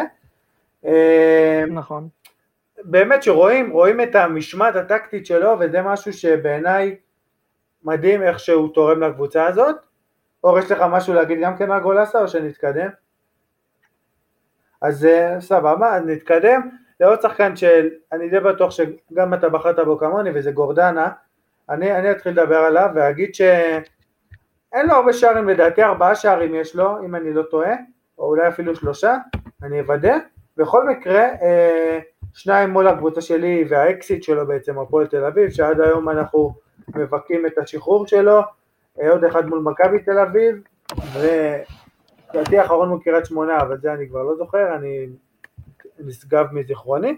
בכל מקרה זה השחקן שמוביל את הליגה בדריבלים מוצלחים ובכלל במאבקי קרקע, אה, גם בפעולות אה, הגנתיות אפילו יש לו מספרים לא רעים, 66 תיקולים מוצלחים, בעצם הקשה 50-50 בטח מחוץ לשתי הגדולות האולטימטיבי של הליגה, ואני חייב להגיד שאפילו הוא בעיניי, בעיניי באופן אישי, היה ראוי, אני לא, לא אומר הרכב וכאלה, לשחק בנבחרת, כי שחקן שבכושר כל כך טוב, או קניקובסקי אגב, שגם לא דיברנו עליו מספיק, כי יש הרבה כאלה כל כך קשרים ש... רשמתי אותו פה בדף. גם. הזכרת אותו במילה, קניקובסקי מקודם, אני חייב אה, כן נכון. להגיד. זה שחקנים שניהם אגב, קניקובסקי כאילו יותר צעיר, אבל גם גורדנה שהוא לא כל כך צעיר, הוא בליגה עושה מה שנקרא מה שהוא רוצה, גם מול הקבוצות הכי גדולות והכי טובות, ואף שחקן קישור כזה או אחר לא מצליח אה, לגמרי לגרום לו לאבד את עצמו מה שנקרא, וזה בעיניי שחקן שבוודאות בעונה הכי טובה שלו בקריירה אגב, כמו אותו קניקובסקי. מסכים איתך לגבי הזימון בנבחרת, רועי, אני מאוד מסכים איתך. כמו אותו קניקובסקי. שחקנים בנבחרת צריכים להיות השחקנים. השחקנים הכי טובים בכושר הכי טוב, צריכים לשחק בנבחרת, וכולם אומרים את זה. כמו אותו קניקובסקי אגב, ש, שגם בו אני רוצה לגעת. זה החלק שהוא כבר כאילו יותר מפוזר בפרק, אבל לדעתי זה החלק הכי חשוב, כי זה שחקנים שאנשים שוכחים אותם לפעמים ביום יום. קניקובסקי זה שחקן שיש לו, אני אפילו באמת לא זוכר את המספרים ואני לא אשקר ואגיד שאני זוכר בעל פה, לדעתי זה, זה משהו כמו 7 ו-6, 6 ו-5, משהו כזה, מספרים דומים בשערים ובישולים, כבר יש לו 8 ו-7, אני באמת לא זוכר, ושחקן קודם כל גם... 8, כן, 8 בישולים. 8 בישולים אז בשישה שערים, אני לא טועה, בכל מקרה, דיברתם על צניעות, אתה גם, שניכם דיברתם על צניעות, אחד השחקנים היותר צנועים בליגה, אם לא הכי, יש לו את הקטע שהוא, אתה בטח זוכר מיכאל בתור מי שגם כן קרוב לעולם הזה, שהוא הרי בא מבית דתי לגמרי על גבול ה... נכון. על גבול החרדי אפילו אם אני לא טועה, הוא הרי עד היום מספר שהוא הולך ברגל למשחקים וכל העניין הזה, בעיניי קודם כל לא היה צריך להיות בליגה הזאת מזמן, גם אם כן, אני לא מצליח להבין איך השחקן הזה לא בנבחרת, עם כל הכבוד והאהבה והחיבה למוחמד כנען למשל, אי אפשר להשוות כרגע את הרמה של שניהם ואת הניסיון של שניהם, אם גם ככה אף אחד מהם לא משחק, אז לפחות תן למישהו שיותר יכול, שהיית יכול להכניס ולהגיד טוב אני אכניס אותו ויכול לשנות, אבל שוב... גם דרך אגב גבי, דרך אגב גם גבי קניקובסקי, כמו שאמרת, שבעה שערים, שמונה בישולים, מעבר לזה שהוא גם שחקן מאוד ורסטילי, הוא לא רק יכול להיות קשר אחורי, הוא יכול לשחק 50-50, הוא יכול לשחק אה, מתחת לחלוץ, הוא יכול לשחק על הקו, יש לו שני רגליים, ימין ושמאל זה אותו דבר, אה, אז ככה שמבחינה הזאת הוא גם יודע לתת גולים, להצטרף בקו שני, יש לו גם יותר ורסטילי מכנען, חד משמעית. אור, יש לך משהו להוסיף על שניהם, או שנגיע לגולת הכותרת של הפרק? רק אגיד שלקניקובסקי יש אח, קוראים לו יאיר קניקובסקי, הוא בלם, שנתון 2003, לי יצא לשדר אותו גם בנבחרות הצעירות, נבחרות של שנתון 2003. אה, חבר'ה, לרשום נכון. בפנקסים, גב- אה, יאיר קניקובסקי, אח של גבי, נכון, שחקן מצוין. תפקיד שונה בדיוק כמו שמיקל אומר, לא בטוח שהוא לא יהיה בכותרות. הוא גם מאוד דומה לו, דרך נכון. אגב, הוא מאוד אה. דומה לו. נכון, מאוד דומה, מכיר אותו מהפועל רעננה, נכון. גם. נוער הפועל רעננה. רשמנו. שחקן. אני נכון. אני רוצה עכשיו שניגע בשני השחקנים שאני נכנסתי לה- להרכב שלי את שניהם, אני חושב שאני היחיד, אה, יונתן כהן וחזיזה. קודם כל, נתחיל בשאלה הזאת. יונתן כהן אומנם שיחק פחות. אפשר להגיד שחזיזה היה יותר טוב ממנו העונה בכלל? כי אני לא חושב. בעיניי הוא יותר טוב, בעיקר בגלל התפוקה פר דקות והמשמעות שלו לנקודות שמכבי השיגה. אני משער שאתם חושבים הפוך, אבל אה, אור, הפעם נתחיל איתך. אני די בטוח שאתה הכנסת רק את חזיזה, אבל תקן אותי אם אני טועה, ו... לא, תגיד הכנסתי. גם את אה, כהן, גם את חזיזה, שני שחקנים מצוינים, מצוינים, כל אחד נתן את התרומה שלו באמת אה, בקבוצה שלו. יונתן כהן ממשיך לתת מספרים, אני חושב שלשחקן הזה יש כישרון ענק, והגיע הזמן שגם הוא יצא לחו"ל, שיסלחו לי אוהדי מכבי, לטובתו האישית. אם הוא ימשיך במכבי אז מכבי תרוויח, הוא צריך להיות לדעתי הסופרסטאר הכי גדול של מכבי. אה, יש לו אופי של סופרסטאר, יש לו את החוצפה של, אה, של המכביזם, הוא מכיר טוב את המועדון. אה, מהצד השני, דיברת על דולף חזיזה, אז גם חזיזה, יש לו מספרים טובים העונה, שמונה שערים, חמישה בישולים, אם אני לא טועה, אלה המספרים שלו, עונת שיא, עונת פריצה, דיברנו עליו, אה, דולף חזיזה, שני שחקנים אה, מצוינים, כל אחד בהיבט שלו. ומיכאל, בוא, בוא בכל זאת נשמע ממך. אני אחדד את השאלה, נניח ואתה בתור מאמן, בתור אנליסט, צריך, צריך לבחור שחקן, אני אתן לך את השאלה הזאת יותר ממוקד. אתה הרי שסיפרת לנו בקצרה על איך באום אל-פחם עצרת את, ניסית לעצור את מכבי חיפה, נניח ואתה הולך לקבוצה ש, שיש בה את שניהם, כל אחד באגף שונה, על מי היית יותר מתמקד, מי בעיניך יותר אה, מפחיד, נקרא לזה אפילו, רגע, רגע. אתה היית צריך לשאול אותו ככה. אתה יושב עכשיו עם מוטי וניר באספה, אתם יכולים להביא שחקן אחד, אתה מביא לו את הניתוח המקצועי, חזיזה או יונתן כהן, מה היית ממליץ ליווניר? חידדת, חידדת. אהבתי, וואו. תשמע, מי, מי היית מביא, חזיזה או יונתן כהן? אני להקשות אגיד, עליך. אני גם... הקשית ואהבתי. קודם כל יונתן כהן, אה, כי יונתן הרבה יותר, הוא הוא גם כמו, בוא נגיד שהם מאוד דומים בקטע של הוורסטיליות, הם יכולים לשחק גם בקישור, גם כאילו כ-50-50, גם כנפיים, גם חלוצים, גם מתחת. הם שחקנים שהם מאוד מאוד מבשל... אה, יודעים לתת גולים, יודעים לבשל. מה שעושה פה את ההבדל לדעתי, זה יונתן כהן. אני חושב שהוא הרבה יותר מהיר מדולב, אני חושב שהוא הרבה יותר, יש לו את ה, מה שנקרא Game Changing, את ה-Kill and Instant הזה, שהוא. בשנייה יכול להרוג לך את המשחק, הרבה יותר מדולב. דולב, יש לו את זה, אבל לא ברמה של יונתן כהן. אלא, אתה יודע, להיות במקום הנכון, בזמן הנכון, ראינו את זה במשחק המטורף של מכבי תל אביב ומכבי חיפה, שהוא דחף שם גול בדקות האחרונות, בתוספת זמן, וזה, בוא נגיד, יונתן כהן, אם הוא יתפתח להיות אה, יותר טוב ממה שהוא, עוד פעם, גם שחקן צריך, צריך להגיד את זה שהוא צריך לצאת לחו"ל, אה, וזה שחקן שהוא מאוד מזכיר לי גם את זהבי בהרבה דברים, בתנועה לעומק, בתנועה ללא כדור, ביכולת הטכנית שלו, רגל שמאל שלו מדהימה, רגל ימין שלו מדהימה. שחקן, הוא בנוי טוב, הוא חזק, הוא, בוא נגיד מבחינה פיזית הוא הרבה יותר אה, אה, דומיננטי מחזיזה. חזיזה, רזה יש חיף כזה, ו, ואיך קוראים לו, יונתן כהן הוא הרבה יותר מסיבי, יותר חזק, משחק ראש טוב.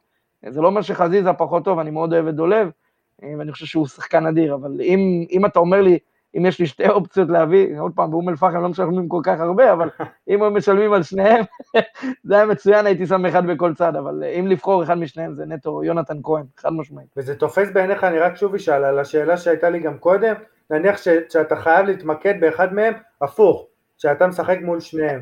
אי אפשר להתמקד אבל באחד מהם. זה- זה- תראה, בתוכנית משחק זה מאוד קשה, תשמע, לבוא ולהגיד, אני, אני צריך להתמקד, בטח ובטח, תראה, אנחנו משחקנו נגד מכבי חיפה, אוקיי? ונגד מכבי חיפה, אה, למעט, אתה יודע, האימונים הטקטיים והדגשים וכל ה... זה הרבה, במשחקים כאלה, מה שמכריע זה המנטלי. זה היכולת לבוא באמת, ומה שנקרא לקחת כדור ראשון ולקחת כדור שני ולהילחם ולרוץ ולהשתולל הרבה יותר מהם. אוקיי? חד משמעית. אבל אה, בסופו של יום, מה שמנצח במשחקים האלה זה הלב והנשמה, ולא באמת הכדורגל, כי בוא, אם תיקח את המשחק של אום אל-פחם עם מכבי חיפה, אה, עוד פעם, נטע לביא מ-25 מטר לתוך החיבורים, נתנו לו שטח לבעוט בעט ונתן גול, הוא שחק 50-50 במשחק הזה, ו- ועוד פעם, והגול בדקה האחרונה שם, להוציא את זה, אנחנו העלמנו את מכבי חיפה, העלמנו את רודריגז, ובאמת שהיה משחק שזה, אבל אם אתה מתמקד, זה באמת להתמקד בכל הקבוצה, אתה לא יכול, קשה מאוד להתמקד רק בשחקן אחד. בוא נגיד שאם היינו משחקים נגד באר שבע היה קל, כי ג'וזואה כבר דקה חמישית כבר הולך להתקלח, זה היה הרבה יותר קל לנו. אבל, אה, אבל זה מצחיק אותי, כי אני אומר, אם ז'וזו היה משחק נגדי, אז גם הייתי מבקש את החולצה שלו בסוף המשחק, וגם הייתי דואג שהוא יקבל אדום חמש דקות ראשונות של המשחק, מצמיד לו איזה מישהו שמשגע אותו, ו... אבל אה, עוד פעם, זה היה גדולה של, של קבוצה גדולה, שיש לה את האיכות גם מהספסל פתאום להביא שחקן, ו... ומה שנקרא, אה, לסגור את, את כל הקבוצה ביחד, טקטית, אני תמיד אומר גם, ואני אומר את זה לכולם, טקטיקה טובה, מידה נכונה, מצמצמת פערים. וזה ידוע וזה ודאי, זה, זה מוכח. אה, לוצ'ו גונזלס עשה את זה לא מעט, ואתם רואים את זה ברמות הכי גבוהות, שטקטיקה מצמצמת אפשרויות. אני, אני רוצה שנסגור את, ה, את הפרק הזה ואת ה...